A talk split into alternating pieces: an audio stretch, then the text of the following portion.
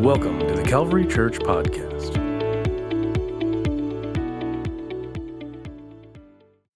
Three verses of Scripture. Four, found in a very familiar passage of the Bible. Acts chapter 2. Anybody here ever heard of that? And my Bible app is protesting. Well, I'll just read it off the screen if I don't remember it. Acts chapter 2. Very, very uh, near and dear to apostolics, to we apostolics. And so let's begin with verse 38. You knew I was going to get there eventually, didn't you? To verse 38. Then uh, Peter said unto them, Repent and be baptized, every one of you, in the name of Jesus Christ, for the remission of sins, and ye shall receive the gift of the Holy Ghost. Going on, for the promises unto you, to your children, to all that are far off, even as many as the Lord our God shall call. That means it's for everybody. And with many other words did he, Peter, testify and exhort, saying, Save yourselves from this untoward generation. One more verse, verse 41. then they that gladly received his word were baptized. And the same day there were added unto them about 3,000 souls. I want to talk to you in this Bible class today from this little thought 31 flavors, not of ice cream, but of religion. 31 flavors, of religion. And as a subtitle, you can only choose one. Oh. Now, I am so thrilled to say today that that rule does not apply in the ice cream store. Aren't you glad? Anybody here glad with me that when you go to Baskin Robbins, you can do like I do every time I choose a cup with scoops, don't get a cone. Two scoops, two different flavors. Amen. God bless you today. The Lord will bless His word. You may be seated.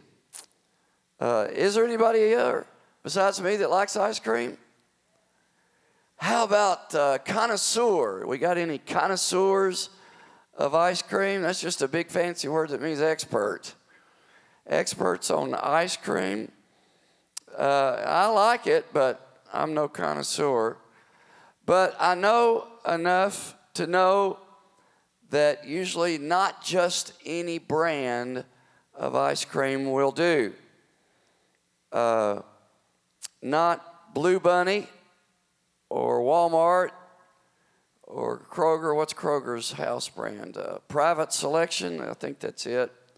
Or even Prairie Farms. Some of those put out good ice cream, but if you want to go straight to the top of the line, uh, you've got one main choice, and that is, of course, uh, well, you've got one at uh, the specialty ice cream store. I'm talking about Baskin Robbins. And then you've got one at the supermarket, the grocery store, and that is Breyers. That's right. Breyers. I had a friend, a preacher friend, who would go buy a half gallon of Breyers, take it home, and eat the whole thing in one sitting. Wow. I couldn't do that, but sometimes I could get close. When you go to Baskin Robbins, um, if you're like me and you have members in your family that uh, like to take their time in choosing what they're going to end up eating, then you, you probably ought to go early. Uh, we've got some folks in our in our family that they just take their sweet time about their sweets, uh, choosing what flavor they want when we go to Baskin Robbins. I think, uh, don't you think that some of that has to do with because they've got so many to choose from?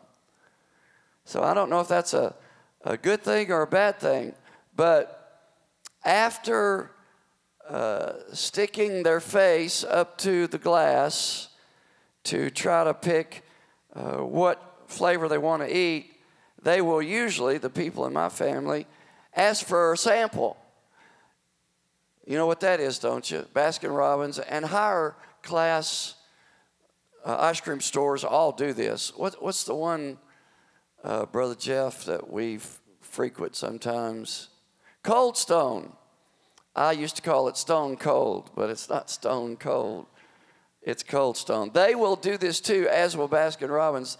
They'll give you a little plastic spoon and let you get samples. Now, I haven't had anyone from my family get to uh, where they tasted so many samples that the clerk behind the counter said, Nope, that's all. But uh, I suppose you could reach that point. But when I get by ice cream, I don't want it in one of those little spoons. I don't want it in a cone. I want it in the cup or the bowl. And I don't want just one.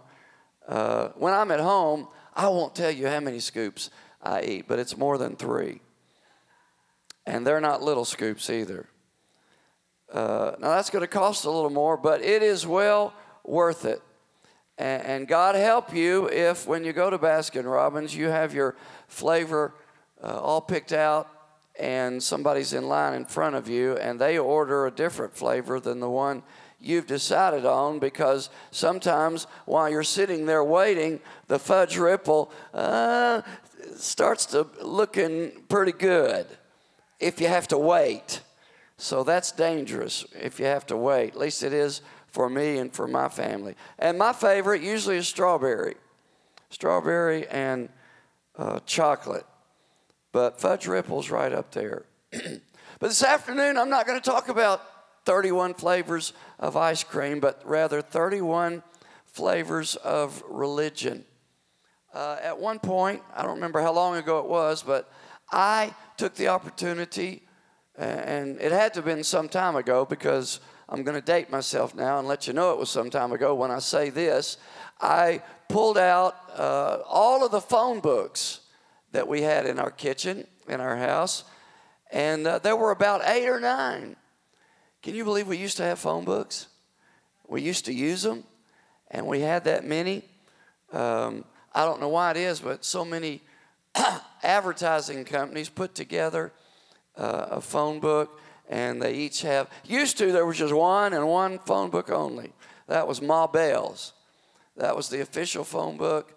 Uh, and then Ma Bell split up, and the government split her up, and we went to different regional companies, and then from then on, it just snowballed until I found eight or nine phone books in our house one day, and I counted. uh, Brother Wayne, could you go get me a glass of or a, a bottle of water, please, sir? My voice was fine when I got up. The devil doesn't want me to be in the pulpit today. In those eight or nine phone books, I found, would you believe, I counted 190 different churches in the Mount Vernon area. And uh, I, have had enough fun now, and opening illustration is over with, so I'll get right to my point. They can't all be right, can they? Uh, it just, we, we've got to understand that right off the bat. They can't all be teaching the same things. I don't think they can. Uh, it's just, it, that would be impossible. Uh, and, and too many times I've seen people go to a church uh, because they've always gone there, because their mama or their daddy went there, or Aunt Susie, uh, or some other really lighthearted and uh, thank you, brother, and, and really insignificant reason motivated them to go to the church that they go to. Uh, it's the one they grew up in, or uh, it's the one that has the nice new building, or they've got a great worship leader, or how about this? They have a, a wonderful preacher and they love his sermons. But this afternoon, I want to ask you just for a little while to review in your mind, let's do this together, why you come to Calvary. which the full name of this church is Calvary United Pentecostal Church. Several years ago, we decided to start calling it just Calvary Church or Calvary for short. And that's not to escape who we are or try to hide who we are or the fact that we're Pentecostal or that we are apostolic. I am, if, if it's possible in the sight of God without sinning to do so, I am, I'm going to say this I'm proud to be apostolic. Uh, and it's not this church that makes it the right one. Of course, I believe it is one of the right ones. Uh, it's not the only right one in town or across the country or around the world, but somebody's got to be right and somebody's got to be wrong. Doesn't that make sense? Uh, and I don't want anyone to think, those of you that are watching online that may not be a member of this church, I don't want you to think that uh, we are proud or boastful or have our heart in the wrong place. I know, first of all, that I go to a church that I go to because of, more than anything else, the grace of God. Because God's grace allowed me to choose to go to this kind of church, to an apostolic church. And furthermore, uh, it wasn't because of my making the right decision, although I believe that God's grace caused me to make the right decision when I decided uh, to go to an apostolic church for the rest of my life. But I, I, I think it's good for us, and I want us to do this today, to take inventory and to think about uh, why we go to this church and uh, to think about and review again what we believe. I want to ask you this morning uh, to consider that it's very important for you to know what you believe and to know why you believe it. And uh, I uh, can tell you what I believe, I can tell you why I believe it, but I can't do that for everyone here today or everyone watching online. You're the only one that knows your heart. And you're the only one, you and God really, that knows why you're attending this church. But I can tell you what this church stands for, what it teaches, and what we believe as a church. Now, that doesn't mean everybody who attends here believes like the pastor says you ought to believe, uh, but and I hope that doesn't offend somebody when I say you ought to believe this way. It is not correct. It is not right. It is not pleasing to God for a pastor to take the stand uh, like this that, uh, well, bless your heart. You know, you've got the Bible, you can read it for yourself. You just go believe it how you want to believe it. I don't think that's right. I think a pastor who says that and, and that's where they're coming from and how they pastor a church is doing you a disservice. And the people that he serves who attend that church that he pastors a, disservice because the Bible says there's one Lord, one faith, one baptism. That means there's only one way. Jesus said, I am the way. And of course, let's just call it what it is. Let's say it like it is. People over the last 2,000 years who are Christians, who want to follow Christ, who love God, hundreds of thousands, millions of people over the last 2,000 years since Jesus came and died on the cross and then went back to heaven. And his apostles went and preached for the first time about the church of the Lord Jesus Christ and how to get in it and how to be a part of it uh, according to the way God wants it, uh, wants us to be a part of it. Ever since that's, they started doing that, let, let's just be honest and admit there are dozens and dozens, perhaps even into the hundreds of ways that human beings have taken the Bible and interpreted it and said, This is the way it is. And they're not all the same. There's a lot of different ways people interpret what the Bible says. So uh, it's very important. I believe that it would behoove us to understand and get to and know which is the right one. You know why? Because our eternal destiny depends on that. Where we're going to spend eternity depends on us getting it right. So, as a pastor, I would be very wrong to tell members of the church that I pastor to just take your Bible and believe it any old way. Do what you think best in your own sight. That's not my job. That's not what God has called me to do. He's called me to say to you, Thus saith the word of God. This is how it is. Now, is that the same thing as saying, This is how I see it? I guess so. But somebody's got to make a determination of what the Bible is saying and how to interpret it when Jesus told those 12 men, Go into all the world and preach the gospel. Somebody has to determine, uh, or we, we better determine and figure out exactly what that is that they went and preached, that they went and commanded people to do to be saved. Because I believe that whatever those 12 men, those apostles, told people about how to be saved, I, I personally believe that's the way it has to be done. Uh, and I'll tell you a little bit later why I believe that. But they're the ones Jesus commissioned to go and preach the gospel. Weren't they? Weren't they the men that Jesus said, Go into all the world and preach the gospel to every creature?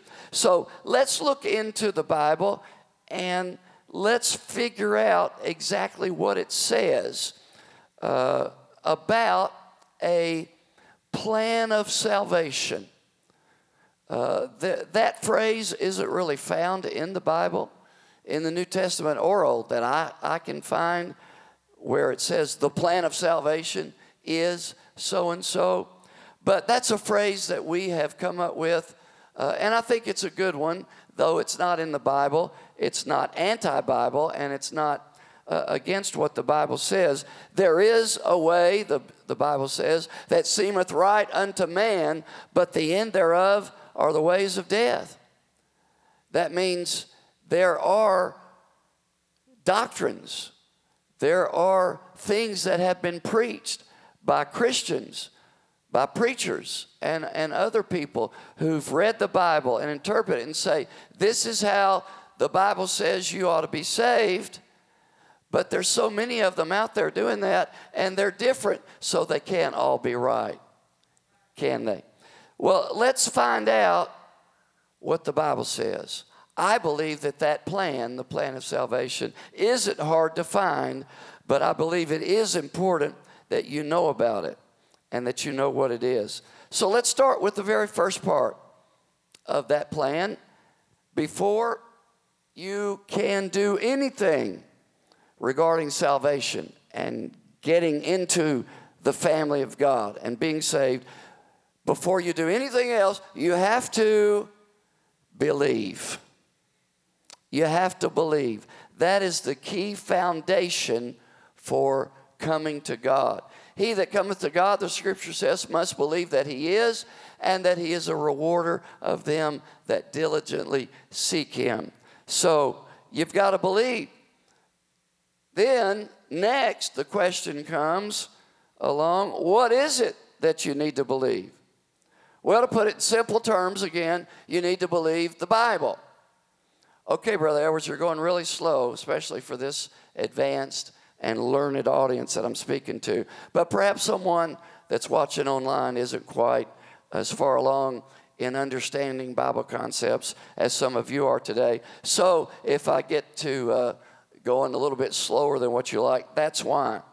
To put in simple terms, you need to believe the Bible. You have to believe that the Bible is God's inspired word to us and that His words will show us how to live. You have to believe that uh, every word in the Bible is from God that it is without error or inerrant. There is no uh, lie in there, there is no half truth in there. The Bible is full of the truth of the Word of God, and you can believe it. You can believe every word of it. And when you're talking about the plan of salvation, you have to believe something else. You have to believe that Jesus is the Son of God.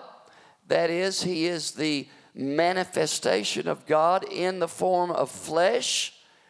That God was manifested in the flesh. He came to earth as a man born into this world, just like every one of us is. And as such, He is a man but he was also at the same time God. Let me read something for you from 1 Timothy 3 and 16. And I don't believe I gave Brother Terry this verse. Could you find this for us real quick, brother? 1 Timothy 3 16. When you get it, just put it up. This is talking about uh, the Godhead or who God is. That's what the word Godhead means. Without controversy, without a doubt. Great is the mystery of godliness. Now, what is godliness? It's another word for Godhead. It means who is God, who God is. Here it is God was manifest in the flesh, justified in the spirit, seen of angels, preached unto the Gentiles, believed on in the world, received up into glory. Now, this list of things that happened in the life of Jesus Christ are not, the, the, these things are not in order. Let's put them in order. God was manifest in the flesh, okay? He was born as a baby at Bethlehem. The next thing that happened was uh, he was seen of angels. Uh, the Bible says that at Jesus' birth, the angels formed, some of them formed a choir, I'm sure, at God's bidding, and they sang on the, uh, the hillside way out in the country. Uh, I don't think it was Mississippi, Brother David, or Tennessee, down south where we're from, but it was in the country. And they sang uh, to some shepherds that were tending their sheep about who Jesus was. And those angels saw God manifested in flesh. And there were other, of course, places in time where the angels in heaven witnessed what God was doing. And the Bible says they were fascinated by God's plan for He Himself to come to earth so that we could be saved.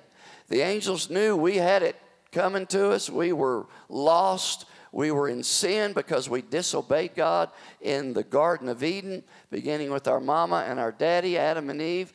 And so the angels got to watch God carry out his beautiful plan to come to earth himself and die for us in our place on a cross so that we could be saved. So, this plan of salvation was witnessed all the way through by angels.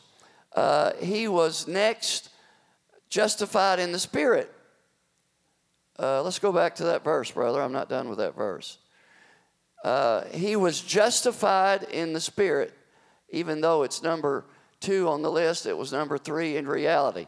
That took place when Jesus was baptized, and there was a voice from heaven that spoke out loud that all of those people there at Jesus' baptism in the River Jordan, he was baptized by John the Baptist, they all witnessed this voice speaking, and a dove came down from heaven representing the Spirit of God and uh, lit upon Jesus' head.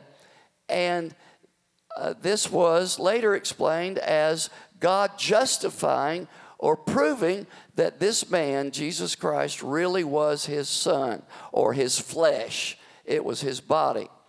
Next, uh, he was received up into glory. After he died on the cross and resurrected again, his work was done as a man, and so he ascended back into heaven, and uh, that's uh, where he came from. So he ascended back into heaven. Then the disciples did what God told them to do. Now they were apostles. At uh, Pentecost or at Jesus' death, the disciples began to be called not disciples anymore, but apostles. as they preached the gospel. They preached unto the Gentiles and to the Jews. And then the last thing was Jesus was believed on. The gospel was preached and he was believed. Fascinating scripture. This scripture is talking about Jesus. This is where the rubber meets the, meets the road regarding a plan of salvation. You and I need to believe. We need to desperately believe this afternoon that God robed himself in flesh and came to this earth in the form of a man to live a perfect life and to die a horrible death. And on the third day after his death, he rose from the dead. We need to believe all of this. And we need to believe that now Jesus sits upon the throne in heaven the throne of heaven as it's described in Revelation chapter 2 and 3 and 4.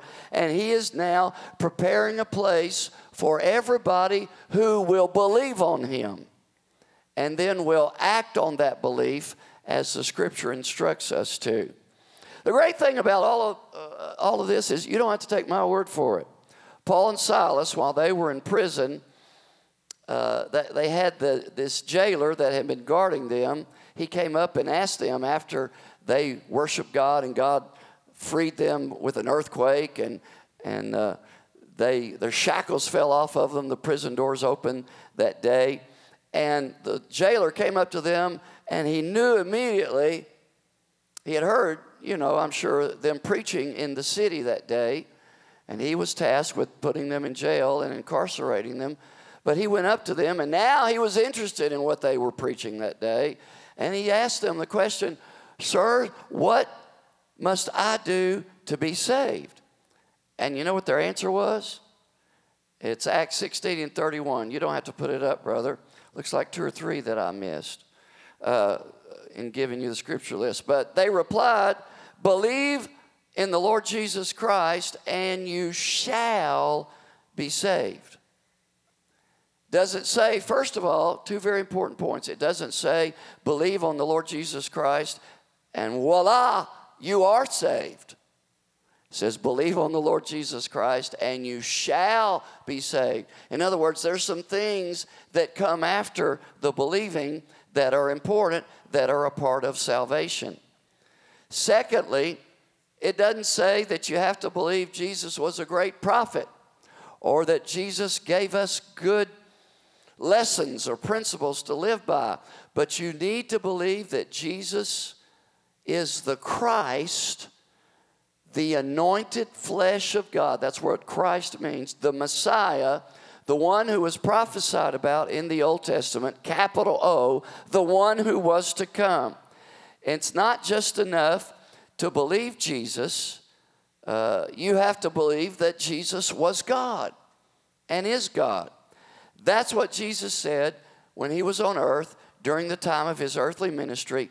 He, he, he taught a very important lesson to his disciples one day in John, uh, I believe it's chapter 8. Uh, he said, I said therefore unto you, you shall die in your sins, for if you believe not, he's talking to the Pharisees, if you believe not that I am he, you shall die in your sins. If you believe not, if you don't believe that I am He who? God come to earth in the form of a man. now, let's investigate just what does it mean to believe. Uh, that's very, very important.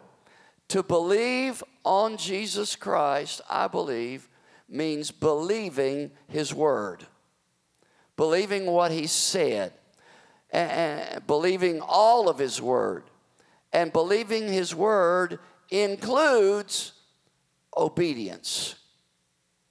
If you just uh, say in your mind, I think something is true, but you don't act on it, then I'm going to question your accepting whatever it is you're saying that you believe. And the same is true with the gospel. Uh, in other words, faith is more than just mental assent or mentally agreeing in your mind that uh, these things are so, that God is God, that He came to save us, that we're sinners. It's more than just thinking it in your mind that it's true or intellectually accepting it, or even it's more. Faith is more than just verbally saying it out of your mouth. But faith includes, it cannot be separated from commitment. Faith cannot be separated from appropriating what Jesus did to save us. People can believe all day long that Jesus Christ came to earth and he died on the cross for their sins, but until they act on that belief, it doesn't do them one bit of good. Uh, we have to appropriate or apply what Jesus did the gospel to our lives individually for it to work as an individual. Uh, we have to apply it to our own individual situation uh, of needing a personal Savior. We can't separate believing from obedience. Did I give you Romans 10 and 16, brother? No? Okay. Oh, I did. We'll put that up then. But they have not all obeyed the gospel. For Isaiah said, this is Isaiah from the Old Testament, he's quoting, Lord, who hath believed our report? In other words, God here is equating belief with obedience. You can believe the word, but you don't really believe it if you don't obey it. That's very important. Hebrews 11 and 6 says, But without faith it's impossible to please him, for he that cometh to God must believe that he's a rewarder of them that diligently seek him. Did I give you any verses after that? Okay, and then he gives an example of Noah. By faith, Noah. Now, Noah operated on faith. What is that? Believing that what God had said was going to come to pass. That's what faith is in a nutshell. It's believing God is true in what he says, believing God will do what he says.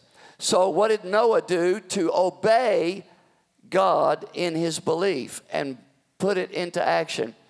He warned of God, things not yet seen, a flood, moved with fear prepared an ark, he built an ark, a boat, to save his house. By the which, by his doing that, by his building that ark, that action condemned the world because they didn't believe. He condemned the world by believing enough to obey God and build an ark, and thus he became the heir of the righteousness which is by faith. Faith, what did James say? Uh, James said, faith without works is dead. It's not faith at all. For you to believe anything about God, you have to act on that belief or you're not really believing. Okay? Simple concept, but we've got to understand it. Uh, by faith, Abraham, do, I have, do you have this? Verse 8. Uh, by faith, Abraham, what did Abraham do? Instead of just saying, I believe, he acted on his belief by go, he, when he was called to go out into a place which he should have to receive for an inheritance, obeyed. If you write in your Bible, take a pen out and underline that word obeyed. And he, he didn't sit on his behind, excuse my language. He went out. He did what God told him to do, not knowing where he went. Obedience to God's word is especially absolutely necessary when it comes to this thing of salvation. You have to obey the word of God. Matthew 7 21. Jesus said, Not everybody who says to me, Lord, Lord, shall enter the kingdom of heaven. But who's going to enter the kingdom of heaven? He that doeth the will of my Father which is in heaven. He who does something. He who does what I tell him to do. Many shall say to me in that day, verse 22, Lord, Lord, have not we prophesied in thy name, and in thy name cast out devils, and in thy name done many wonderful works? Then will I profess to them, I never knew you. Wow, that's sad, isn't it? Depart from me, ye that work iniquity. Now, here's people who uh, I'm sure they weren't lying. Jesus didn't say they were lying when they said, We've cast out demons in your name. He's going to tell them, I never knew you. Yeah, you did stuff for me. You did things for the cause of my kingdom, but you didn't do the most important things, which is obey the gospel. And we'll get into what that is exactly in just a moment. Therefore, he said, verse 24, whosoever heareth these sayings of mine and does them, I will liken him unto a wise man who built his house upon a rock. The rain descended, the floods came, and the winds blew and beat upon that house, and it fell not. It stood the, the test of the storm. Why? For it was founded on a rock or on a firm foundation. And everyone that heareth these sayings of mine and doesn't do them, I'm going to compare him and say he's like a foolish man which built his house upon the sand. Instead of a rock foundation, that man chose a sand foundation. The rain descended, floods came, winds blew, beat upon that house, uh, and it fell, and great was the fall of it. Whose house fell? The person who heard the word, and specifically, specifically, it's talking about the plan of salvation, what the word says. The apostles preached how to be saved, and great was the fall of it. A person who does not obey that.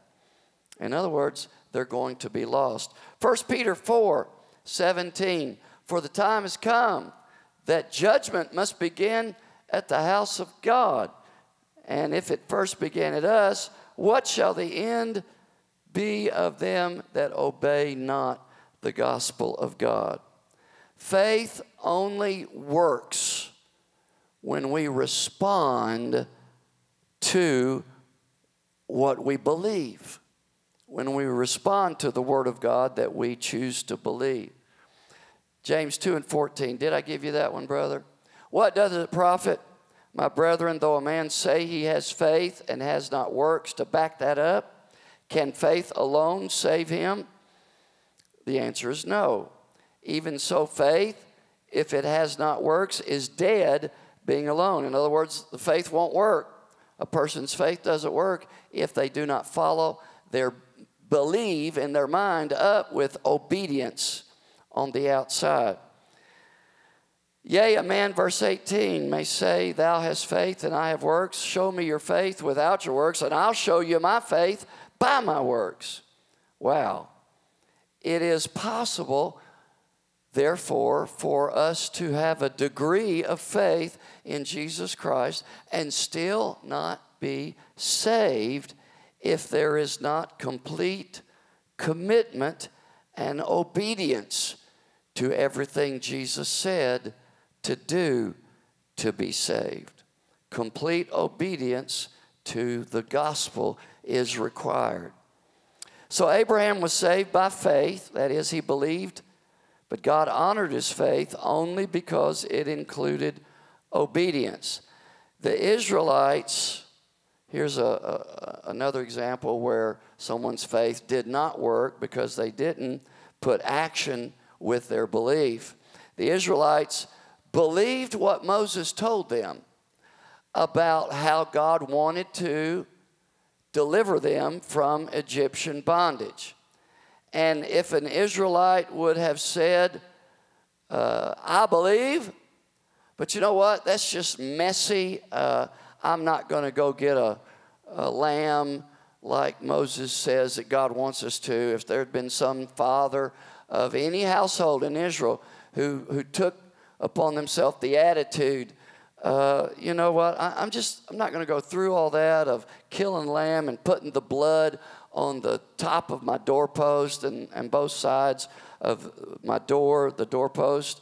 Uh, God will understand. Uh, there's not one single father uh, in Israel that, that, that if they would have said, you know, I worked hard today, we had to pack to get ready because we're leaving tonight.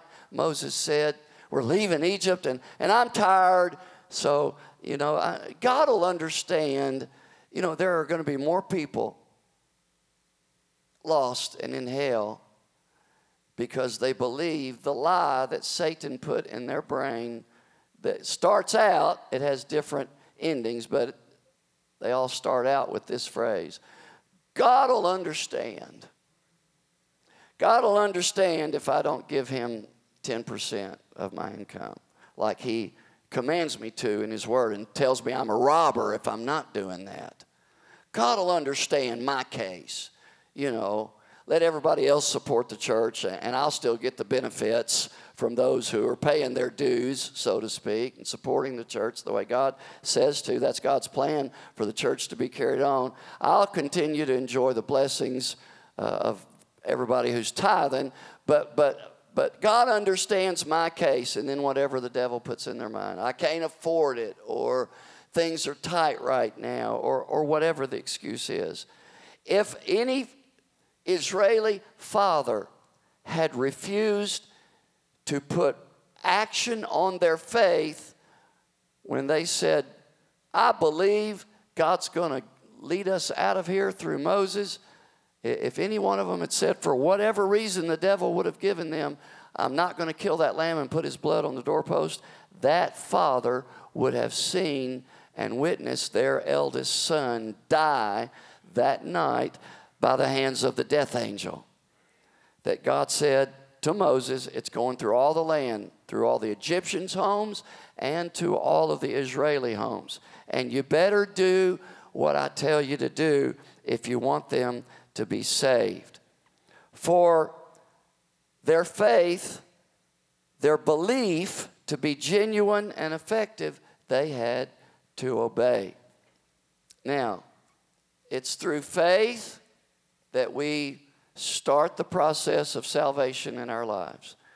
It's through faith, our believing that the blood that Jesus shed for us on the cross is good enough, or whatever the word is. I'm, I'm at loss for words because that's not really the proper way to say it, but just for now, say, I believe the blood is good enough to cover my sin in the sight of God and He will forgive my sin when He sees that I'm covered by the blood, just like the doorpost of the Israeli homes were covered by the blood. And it's through faith, our believing the gospel that the apostles preached, we believe it enough to obey it and obey Peter's command to be baptized. It's putting legs on our faith, it's putting the works. Now, people say we can't be saved by works. That's true. You can't be saved by works alone. And in the sense that uh, when people say you can't be saved by works, they mean uh, you can't be saved uh, by doing enough good things to get on God's side to where He'll want to save you. That is true. You can't do enough good things to earn salvation. But guess what? God loves for us to do the good things. I don't understand why people, for instance, living in holiness and living a holy, uh, modest life, why some people say, you know, God doesn't require that for salvation, so I don't have to do it. I don't understand why, why people don't do something that God clearly says in His Word pleases Him just because they love Him and they want to please Him. But I've got off my lesson. We repent of our sins by faith, by believing that God will forgive us of our sins. If we don't believe it, we won't ask. It's through faith we obey the command of Peter and the rest of the apostles to be baptized. It's through faith we receive the Holy Ghost, the Holy Spirit. we believe on the Lord Jesus Christ fully and our belief is made complete by our obeying Acts 2:38. And what Peter said to do in Acts 2:38. When they asked him after he preached the first sermon in the very first church service, Uh, on the very first day of the New Testament Church of Jesus Christ, they asked him after he preached that sermon, What must we do to be saved? Now, the words to be saved are not in the Bible, but they are inferred. They might as well have said to be saved. And Peter's answer to them was, Repent and be baptized, every one of you, in the name of Jesus Christ for the remission or forgiveness of sins, and you shall receive the gift of the Holy Ghost. So, believing is accepting the gospel of Jesus Christ and, accepting that, that that's the only way we can be saved. Jesus said, I am the way, the truth, and the life. He said, I'm the door. If any man tries to get into the kingdom of heaven any other way, then he's a thief and a robber. Jesus said that. You have to do it his way. So, believing is accepting the gospel of Jesus Christ as the only way we can be saved. And number two, believing also has to include obeying that gospel or appropriating it to our life. Now, I'm going to have to hurry. I'm not going to get to everything that I wanted to say because of time. So, let me just real quickly tell you how we do that. How do we apply the gospel to our lives? In other words, how do we show that we believe it enough to obey it? Well, the gospel is three pronged, there's three parts. You go to any Christian church, whatever the denomination may be Catholic, Methodist, Presbyterian, Pentecostal, Apostolic, whatever and ask the question what is the gospel of Jesus Christ? Most likely, 99 percent of the time, the answer will come back and it will be a correct answer. The gospel of Jesus Christ is his death, burial, and resurrection. It's only through his death, burial, and resurrection that we can be saved. But here's the thing He died physically, He was buried physically, and He was resurrected physically. We don't do all of that physically because He did it for us. If we had to die for our own sins, and we'd be dead and we couldn't enjoy our salvation, could we? So He did it for us, He did it in our place. He died and He was buried and He rose again the third day. But in order for that to be any good to us, in other words, in order for us to be saved, we have to apply those three things to our life as an individual. There's millions, countless millions upon millions of people who've heard the gospel preached, but they didn't obey it. So, are they saved? No, they're not. You have to apply the death, burial, and resurrection, the gospel of Jesus Christ, to your life personally for you to be saved. All right, how do we do that? Well, Peter tells us how in Acts 2 and 38. Jesus died physically. We die spiritually, not physically, but we do die spiritually. The Bible says we die out to our old man. What's the old man? The Bible uses that phrase. It means our sin nature. It's who we were before we got saved, before Jesus Christ changed us with his salvation. We die through repentance. When we repent, we ask God to forgive us of our sins and we die out to our old way of life. The word repent literally means to change direction. You're walking in one direction and you stop and you turn around and you literally go in the exact opposite direction. You do a 180, 180 degree turn. That, spiritually speaking, is called repentance. So we repent by asking God to forgive us of our sins. We change our life. We come to God and say, God, I want to live for you. I want to be your son or your daughter. Uh, I want to be saved. I want to be a part of your family and a part of your kingdom forever. I don't want to be a part of this world and serve this world or sin or my flesh or the devil anymore. Now, the denominational world, everybody, almost everybody else in Christianity, besides just certain groups. Apostolics are one of those groups. Almost everybody calls that process of repenting uh, by some other name, like receiving the Lord Jesus Christ or accepting Christ. You go to a lot of churches, and I won't name the names that's on the outside the denomination, but they'll ask you uh, whether you do it at an altar or not to receive Christ, to accept the Lord as your personal Savior. I have no problem with that. That's great. In fact, you need to do that.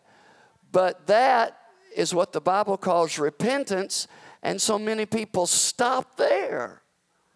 And that's not where you should stop. You should keep going to the other two ways. That when you repent, you're just applying the death of Jesus Christ to your life.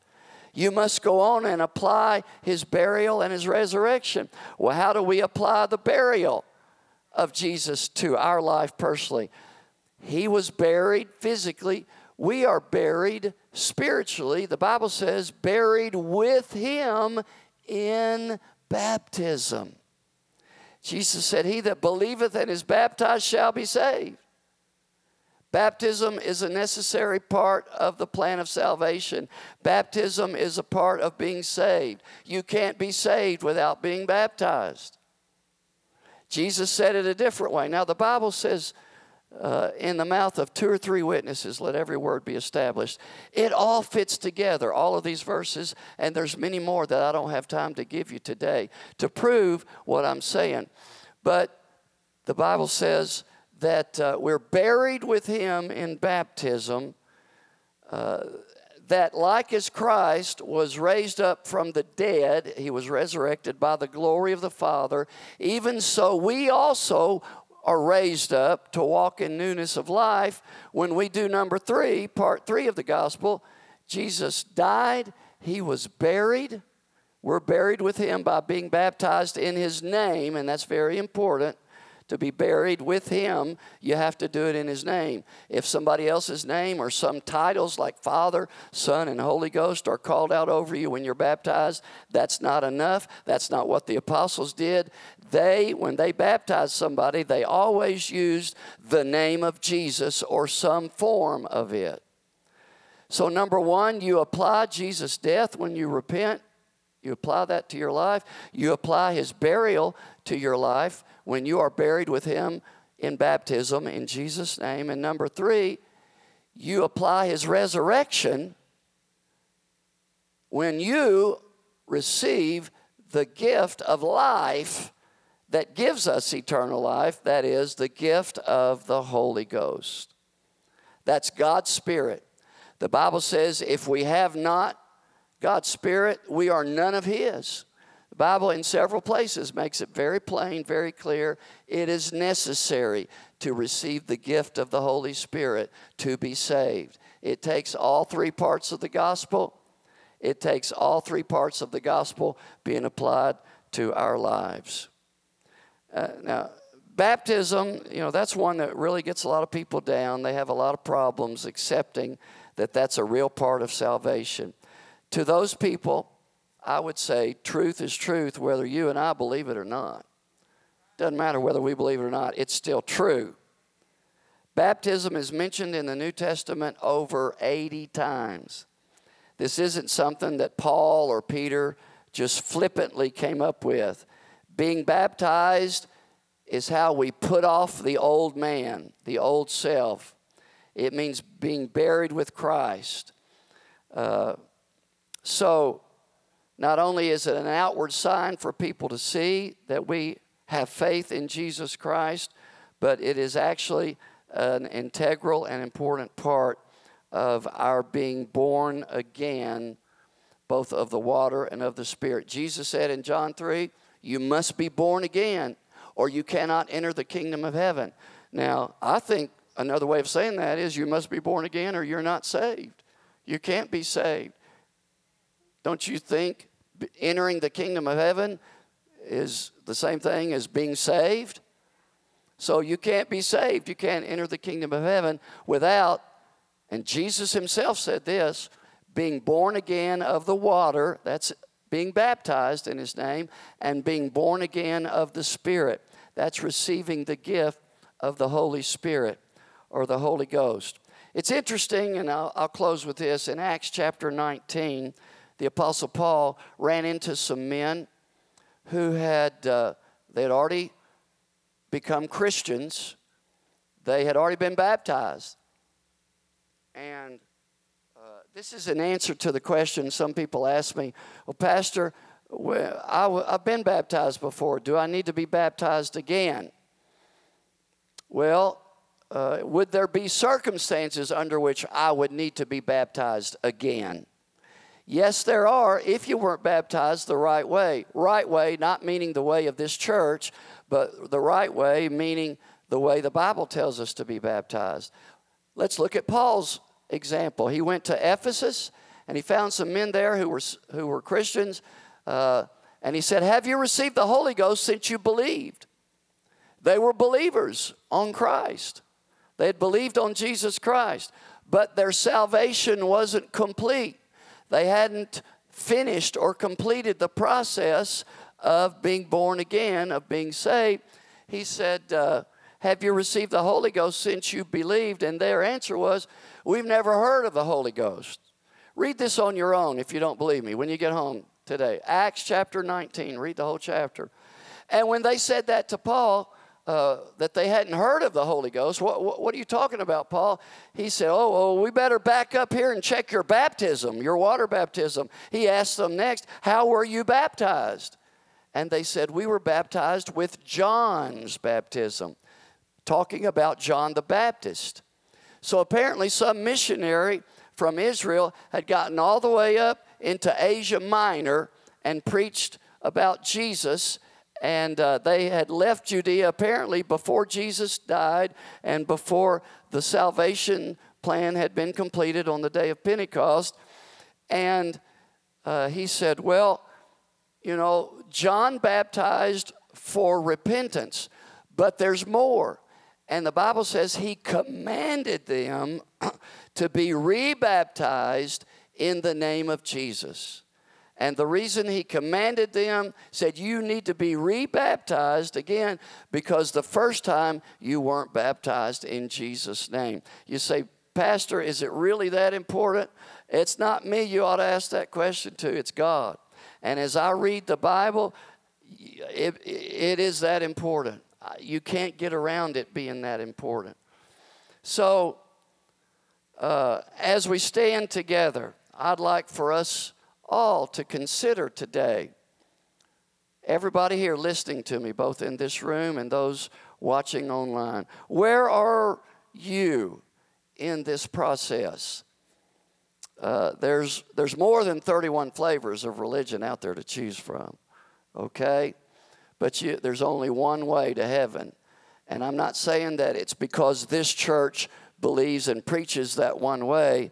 It just so happens that we have found that way in the Bible, and we're one of the many, many churches, thousands upon thousands of churches around the world, who has discovered for ourselves that it's in the Bible. That's what the Bible says repentance, baptism in water in Jesus' name, and infilling of the Holy Ghost with the evidence of speaking in other tongues as the Spirit gives the utterance. So, yes, I would say it's important. If you want to be saved, you need to obey all three. Amen. Every head bowed and every eye closed. I just can't help but feel like that there's, there's someone listening here today that may uh, may have their nose pressed up against the glass and they're looking at all the flavors of religion. Uh, like at Baskin Robbins, there's so many to choose from. There's, there's, there's no way they can all be right. I believe that I have taught you today from the scriptures, from the Bible, the right way, the right flavor of how to be saved.